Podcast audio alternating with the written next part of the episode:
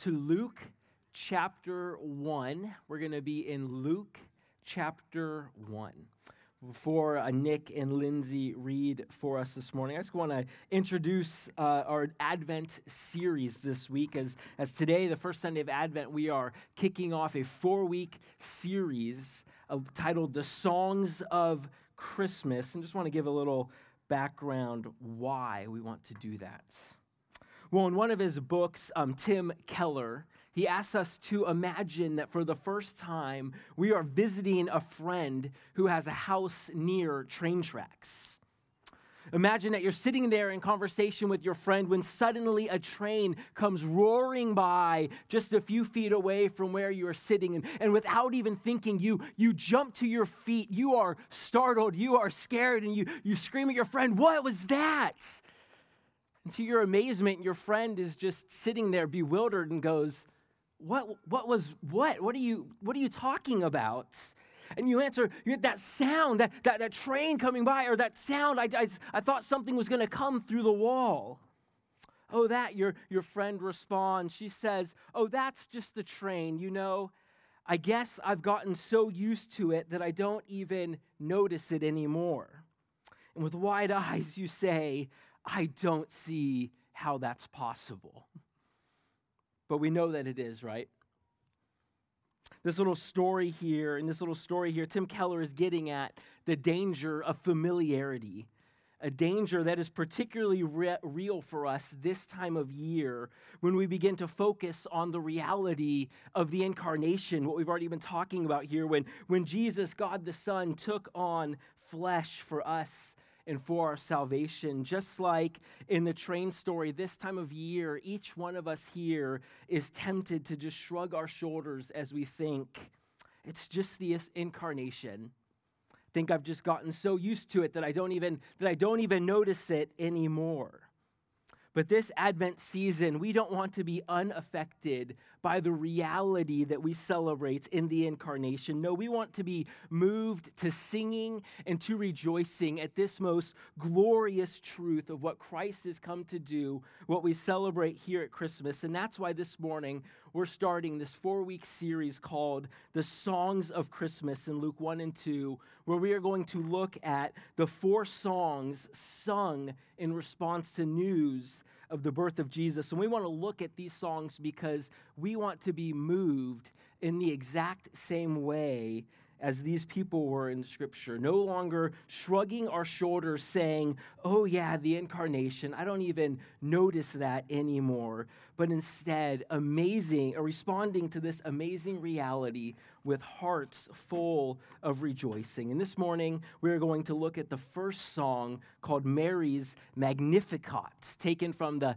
Latin translation of her first song, of, of the first line, My soul magnifies the Lord. This is her, her magnification of the Lord. And before Nick and Lindsay read our passage, I want to pray for the Spirit's illumination. So pray with me.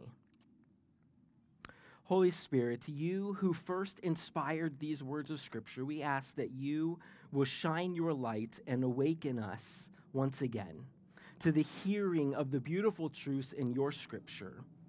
Illumine us now as we hear your word proclaimed, that we may open our hearts to Christ and to yearn for his coming in glory. Amen. Well, Nick and Lindsay are going to read a bit lengthier portion of our passage here to give us some context.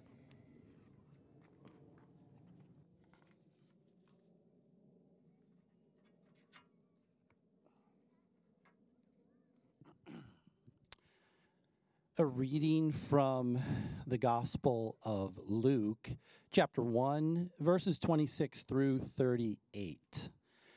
In the sixth month, the angel Gabriel was sent from God to a city of Galilee named Nazareth to a virgin betrothed to a man whose name was Joseph of the house of David, and the virgin's name was Mary. And he came to her and said, Greetings, O favored one, the Lord is with you. But she was greatly troubled at this saying and tried to discern what sort of greeting this might be. And the angel said to her, Do not be afraid, Mary, for you have found favor with God. And behold, you will conceive in your womb and bear a son, and you shall call his name Jesus. He will be great and will be called the Son of the Most High. And the Lord God will give to him the throne of his father David, and he will reign over the house of Jacob forever, and of his kingdom there will be no end. And Mary said to the angel, How will this be, since I am a virgin? And the angel answered her, The Holy Spirit will come upon you, and the power of the Most High will overshadow you. Therefore, the child to be born will be called Holy, the Son of God. And behold, your relative Elizabeth, in her old age, has also conceived a son. And this is the sixth month with her who was called barren, for nothing will be impossible with God. And Mary said, Behold, I am the servant of the Lord. Let it be according to me, according to your word. And the angel departed from her.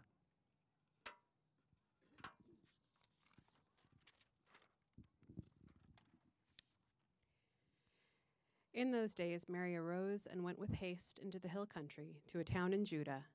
And she entered the house of Zechariah and greeted Elizabeth. And when Elizabeth heard the greeting of Mary, the baby leaped in her womb. And Elizabeth was filled with the Holy Spirit, and she exclaimed with a, loud cry, Blessed are you among women, and blessed is the fruit of your womb. And why is this granted to me that the mother of my Lord should come to me? For behold, when the sound of your greeting came to my ears, the baby in my womb leaped for joy.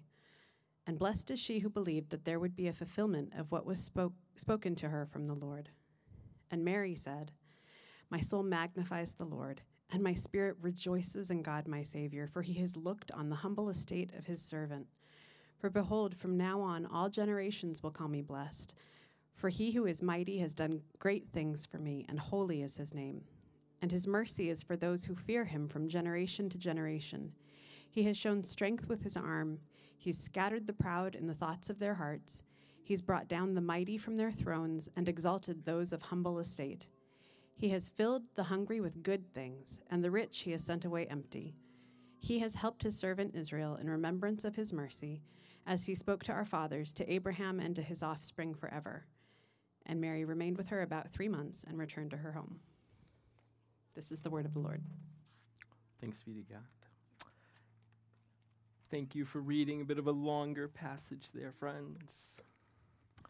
Well, this morning we're going to be mainly focusing on Mary's song, but it is nice to have the context there for all that is taking place. And, and perhaps as Nick and Lindsay were reading, um, you were just thinking, oh, these are, these are very familiar words. Um, but as I was saying, these words here, these, this song is here and it's meant to stir up our hearts to praise. And so as we look at Mary's song this morning, we want to ask ourselves, what was it that moved Mary to this awe filled praise? What was it that moved in her heart, that moved in her soul, that filled her to overflowing so that she sings and proclaims this hymn of thanksgiving for all that God has done? And as the, the main point or the big idea of this sermon, I want us to see that Mary was rejoicing in the reversals that Christ has come to bring. It was as Mary reflected on the reversals that Christ came to bring both in her life and in the world that her heart exploded with praise. So, this morning, I want us to look at each of these reversals Christ's reversal in Mary's life, Christ's reversal in the world, so that we might see Christ's reversal in our own life and the reversals that Christ is bringing into the world. So we're going to see two reversals that give us reason to rejoice this morning. The first reason we have to rejoice is because of the reversal that Christ has brought in each of our lives. Starting in verse 46, we read, And Mary said, and Mary sung, My soul magnifies the Lord, and my spirit rejoices in God my Savior Here we see Mary's posture of praise as her, her heart and her soul overflow in song to the Lord. Mary isn't, isn't monotone. Mary isn't mumbling. Mary isn't going through the motions as she sings here, but she is bursting at the seams as she magnifies the Lord, as she gives thanks to the Lord for all that he has done for her. And as she continues singing here in verse 48, we see her outline, we see her, her describe, her tell us exactly exactly what it is that God has done for her. In verse 48, she writes, or she's singing, she sings, For he, for God, has looked on the humble estates of his servants. Mary's soul sings and her heart rejoices because of the grace that God has shown her when he looked upon her. This phrase here, looked upon here, her looked upon, isn't just, just it, it doesn't just mean that God looked at her like, like we might look at a picture or we might look at a menu if we're ordering a meal. But in the Bible, when it says that God looks on someone, it, it's conveying the idea that God is looking favorably on that person. It has the idea that God is looking on this person in grace and he's going to act to help them or to care for them. And here we know, as we, we heard Nick reading, we know that God looked favorably, He looked graciously upon Mary when He chose her to be the one who would bear the Messiah, the one who would be the mother of God.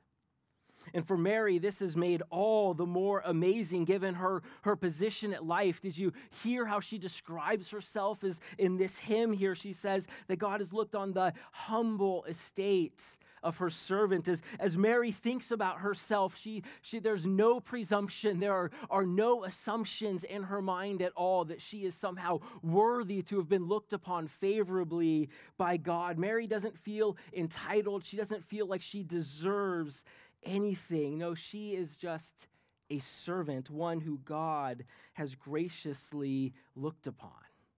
In first century Israel, Mary would have been someone uh, of no significance. She had no social position, she had no title, no nobility. If we had looked at her, she would have been someone just that we looked at, no one special. And yet, here, God, as He so often does, in his grace, he's looked on Mary, this humble woman, young woman from Nazareth, and he's chosen to do the most amazing thing in the world for her. Never before or ever again will anything quite like it will anything quite like the great thing that God's done for her happen again.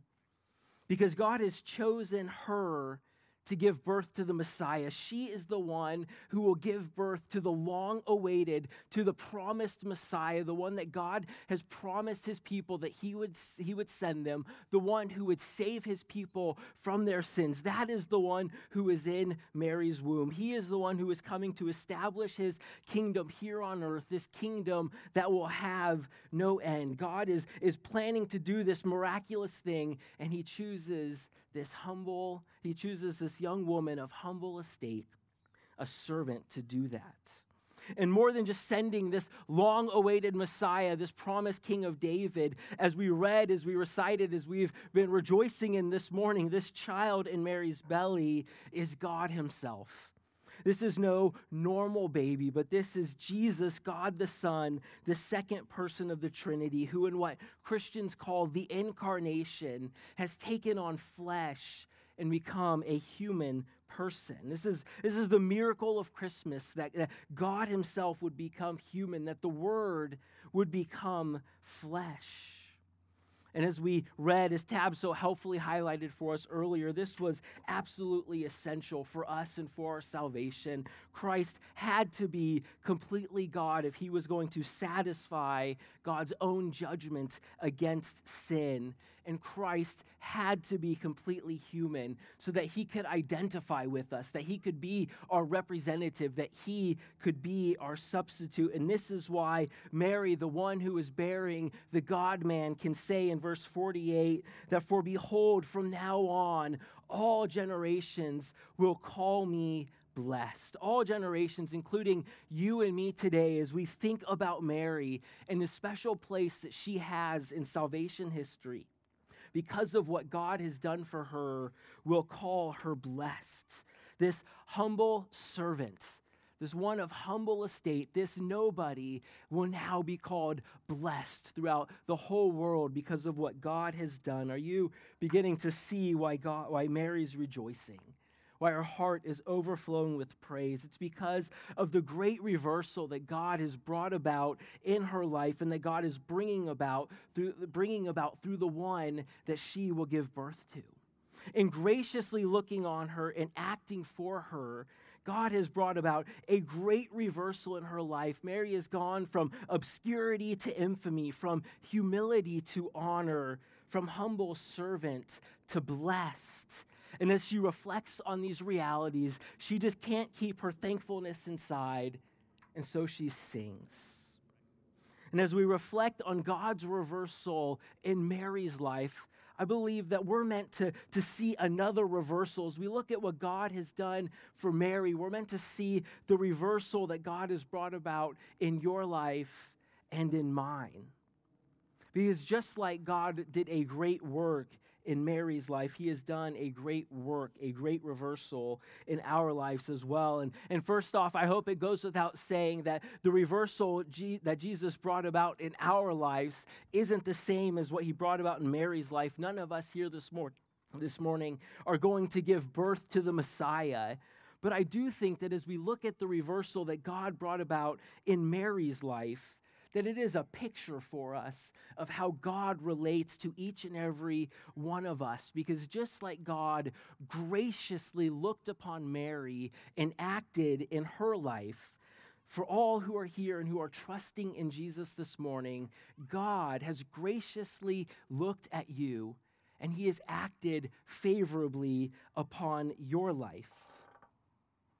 But Jesus didn't just act on our humble estate like he did for Mary. No, Jesus acted on our hopeless and our helpless state because when Jesus looked on us, he didn't just see the humble estate of a servant, but he saw the helpless state of a rebel. He saw the hopeless state of an enemy because you and I, before God graciously acted in our lives, were spiritually dead. We were actively rebelling against God, the creator of the universe. And yet, into this hopeless and this helpless state, Christ has looked on us and he has done a great thing for you and for me, bringing about the most needed and the greatest reversals that we need in our lives. Is because of what Christ has done, Christ has brought us from death to life. Christ has brought us from orphan to beloved child. Christ has brought us from outcast to accepted son and daughter. He has reversed us from sinners to saints. He has moved us from being condemned to being forgiven. And He has reversed us from being under the curse of sin to receiving the blessings of God. All of these are the reversals that Jesus has brought about in our life, all of because of the most marvelous reversal in human history when Jesus, God the Son Himself, left the perfect fellowship of heaven to enter into our sinful and broken world, be born in a manger so that he can take our place, living the perfect life and dying the sacrificial death that we deserved all of this to take away our sin, to take away our shame, giving us his perfect righteousness and acceptance before the Father. Like Mary, don't you just want to sing at these amazing reversals that God has brought about in our lives? If you are here this morning, if you are trusting in Jesus, God has brought you from death to life. He has looked on you, hopeless and helpless, spiritually dead, and He has breathed into you new life. He has given you the gift of regeneration, all because of what Jesus has done. That is amazing. And that should make our hearts want to sing. As I was thinking about this point, I remembered a story that I think I've told here before about a man named Robert Robinson. The story goes that one day Robert Robinson boarded a carriage in London and he had, he had hoped to be riding alone that morning. But across the aisle from him was this young woman carrying in her hands this small book of, of hymns and poems and prayers. Robinson didn't feel like talking, so they rode in silence for a few minutes. And then the young woman broke the silence as she threw the book across the aisle at Robert Robinson and said to him, You have got to read this. These words are so beautiful. Robinson opened the book and he read the words, the words that we actually sang first song this morning. He read, Come, thou fount of every blessing, tune my heart to sing thy grace. And as he read these words, his face sank. The young woman noticed this change in his disposition and his demeanor, and she said, Sir, do you, do you know these words? And he said, Miss, I wrote these words more than 25 years ago, and I would give a thousand worlds to feel today what I felt back then. These are such heartbreaking and yet all too relatable words for each and every one of us this morning, especially this Christmas season. Perhaps even this morning, as you've been reflecting on the wonderful reversal that Christ has brought about in your life, you've been thinking, I would give a thousand worlds to feel today what I felt back then. If that's you this morning, as we are thinking about this great reversal that Christ has brought about in our lives, and you find that it is perhaps not having an effect on you, you perhaps it is not moving you, causing you to rejoice and to want to sing, I would just want to encourage you to do what I have found myself having to do multiple times over this past week, and that is to reflect again to go deeper into the reversal that Christ has brought about in your life, to really reflect on what Christ has done for you. Because the sad truth, the, at least the reality in my own heart, is that I know how easily I can minimize what Jesus has done for me. And I can easily begin to think that Jesus has come not to save me, but to help me. I can think that Jesus has come merely to, to offer me a little bit of help, but not to save me. No, now, of course, aside from this moment here, I would never consciously say that this is what I'm doing, but that's what's happening in my heart as I minimize the reality of my sin on God, as I begin to compare myself with other people, and I can begin to think, I'm not that bad. I'm certainly not as bad as a sinner as this person or as that piece eh, or as that person. And I can begin to think that I just needed a little bit of help from Jesus. And as I minimize the reversal that Jesus has brought about in my life, I find that the rejoicing in my heart over what he has done is also minimized.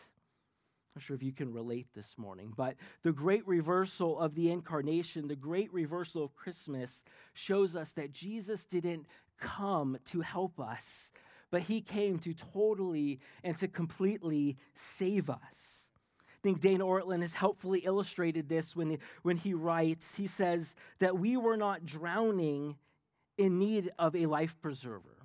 That, that, that's often how we can think of ourselves as, as merely drowning in need of a life preserver. And Dane, Dane Ortlund says, no, no, we were, we were not drowning in need of a life preserver, but we were stone dead at the bottom of the ocean. Jesus pulled us up, breathed new life into us, and set us on our feet.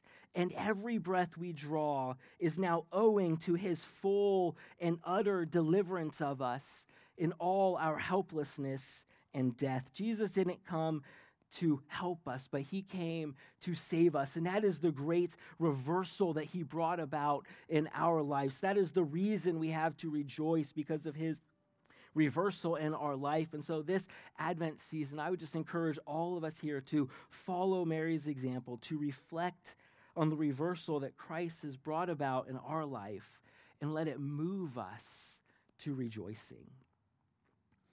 If you are here this morning and perhaps you have, have never trusted in Christ, perhaps you are here this morning because a friend encouraged you or perhaps dragged you here this morning and you're new to this Christianity thing, first off, I just want to say thank you so much for coming.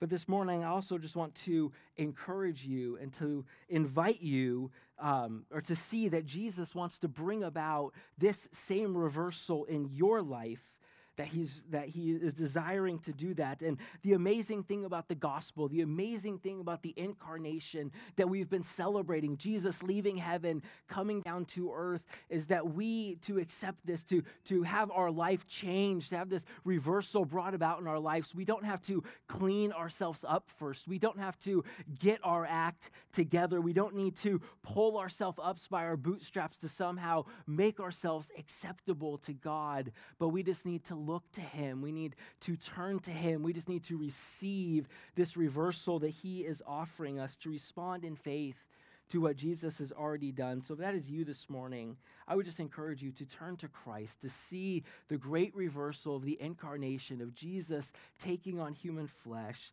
and to let Him bring about a great reversal in your life as He desires to look upon you favorably and to act in your life.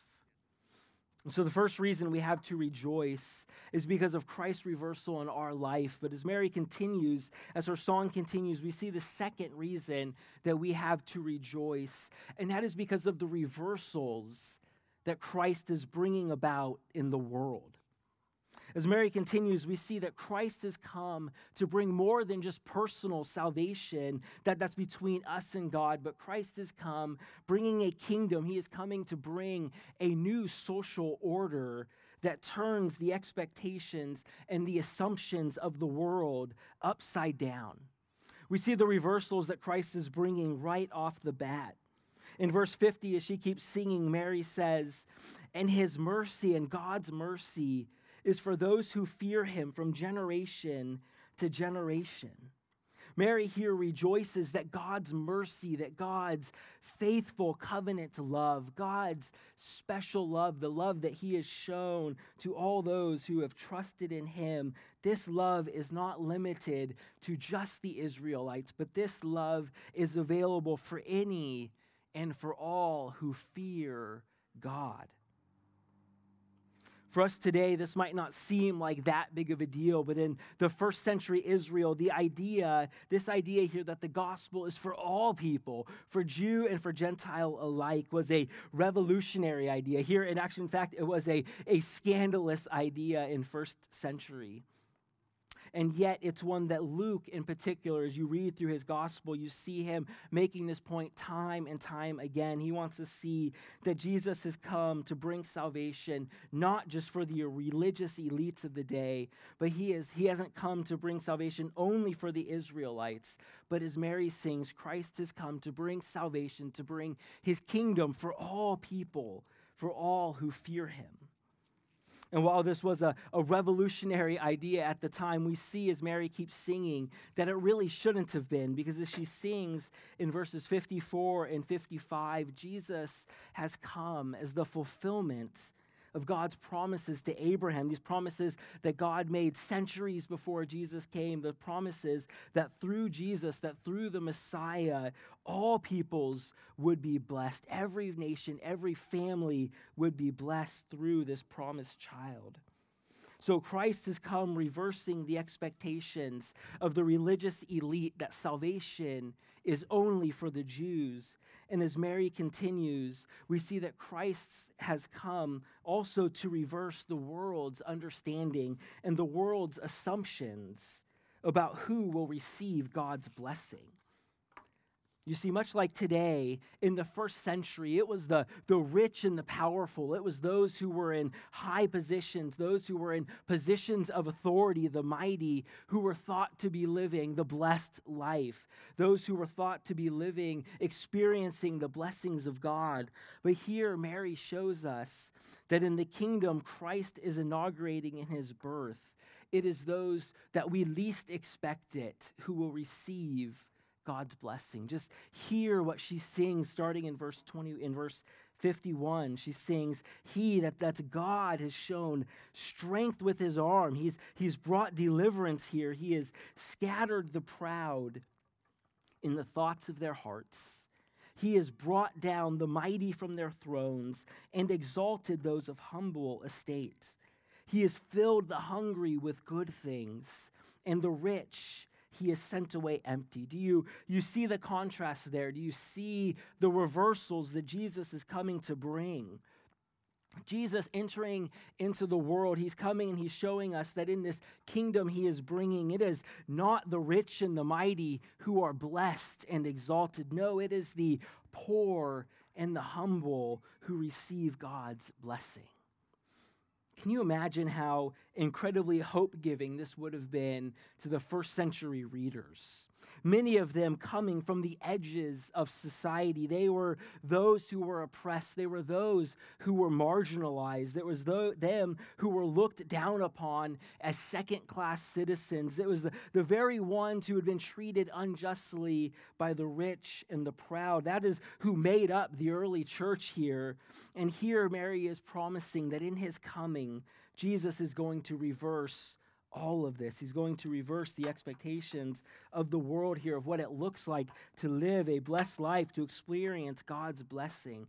And as, as the readers heard this song, I can only imagine the smiles that came across their faces as they heard it when they realized that in Jesus' kingdom, it is the proud, the mighty, and the rich, those who, who, because of their material wealth, because of their positions of authority, have chosen to live their lives with no regard for God or His Word.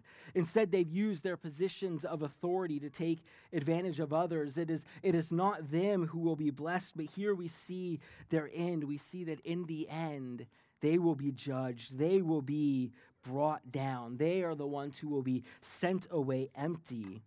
But for all of those who've lived their lives humble and hungry, all of those who have lived their lives aware of their need for God, they are the ones who will experience his blessings. They are the ones who will be filled with good things and exalting and, and will be exalted. This is, this is the, the hope-giving promise that Christ was, that, um, that Mary was singing about, that Christ is bringing in his reversals. This, this hope-giving reality that in Jesus' kingdom, he is reversing the expectations, the assumptions about what it means to be great in the world and so they could embrace and live into their humble and hungry lives, knowing that it is them, that is, they are the ones who are blessed. And just like it did for, for Mary, these reversals that Jesus is bringing into the world, they give us reasons to rejoice. First, I think that this vision of reversal that we see here in verses 51 to 53, this vision of what it means to be great, of what it means to live the good life, it equips us to fight against the message that we are told, the message that we are sold all day long, that the good life, that flourishing, can only be found by living according to the standards of the world. In a world where we are told that true blessings come from being rich and famous, from having untold numbers of followers and views and clicks or retweets or whatever they are, in a, in a world that paints success, that paints the good life and being blessed as climbing up the corporate ladder or the social ladder or whatever ladder it is that you are climbing, Mary's song invites us to see that Jesus has come to completely reverse the values of the world. He has come not to exalt the rich and the mighty, but the humble and the hungry, those who see and are aware of their need for God in this kingdom where the first will be last and the last will be first. Mary's, Mary's showing us here that Jesus refuses to play by the world's games of status and performance, that Jesus rejects the narrative that tells us that our value or our worth are defined by our titles or our salaries, by our relationship status or the number of followers that we have, by what our kids are, are doing or what our kids aren't doing. No, Jesus has come to reverse the world's understanding, to reverse your understanding and mine of what it looks like to live the blessed life, and He's inviting us to embrace humility. He's inviting us to embrace humility, to see our need for Christ as we follow him down the ladder to the bottom where he longs to meet us. Because Christmas shows us that we experience God's blessing. Those are exalted, those are filled who are hungry, who are humble, those who see their need for God, those who not, not those who prove or are striving to prove their worth. I think that that's one thing that this reversal does for us is it can help us to, to fight against this idea of meritocracy where we feel like we have to keep justifying our existence because God doesn't look and God doesn't reward the rich and the mighty, those of high positions, but he looks on the humble and the hungry, those who see their need for him. So let us give thanks for all that Christ has done for us, and we can rest and rejoice.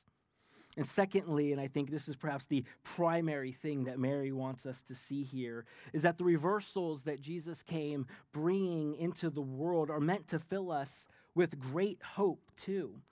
Because as we live in our fallen and broken world, as we see the injustices that happen all around us and all around the world on a daily basis, the incarnation, this song that Mary is singing, it reminds us and it assures us that one day when Christ returns, to paraphrase Samwise Gamgee, everything sad will come untrue.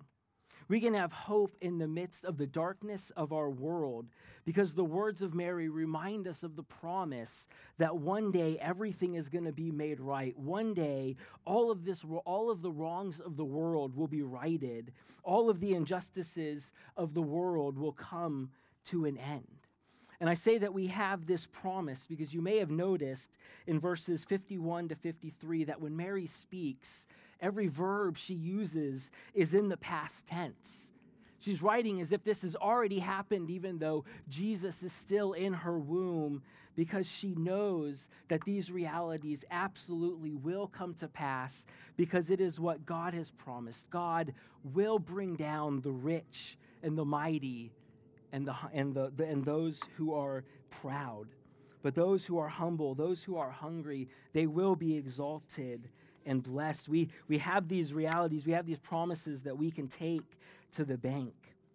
The incarnation started the clock on these reversals that Christ is bringing about in the world, and we know that one day when he returns, he will fully and finally make all things new.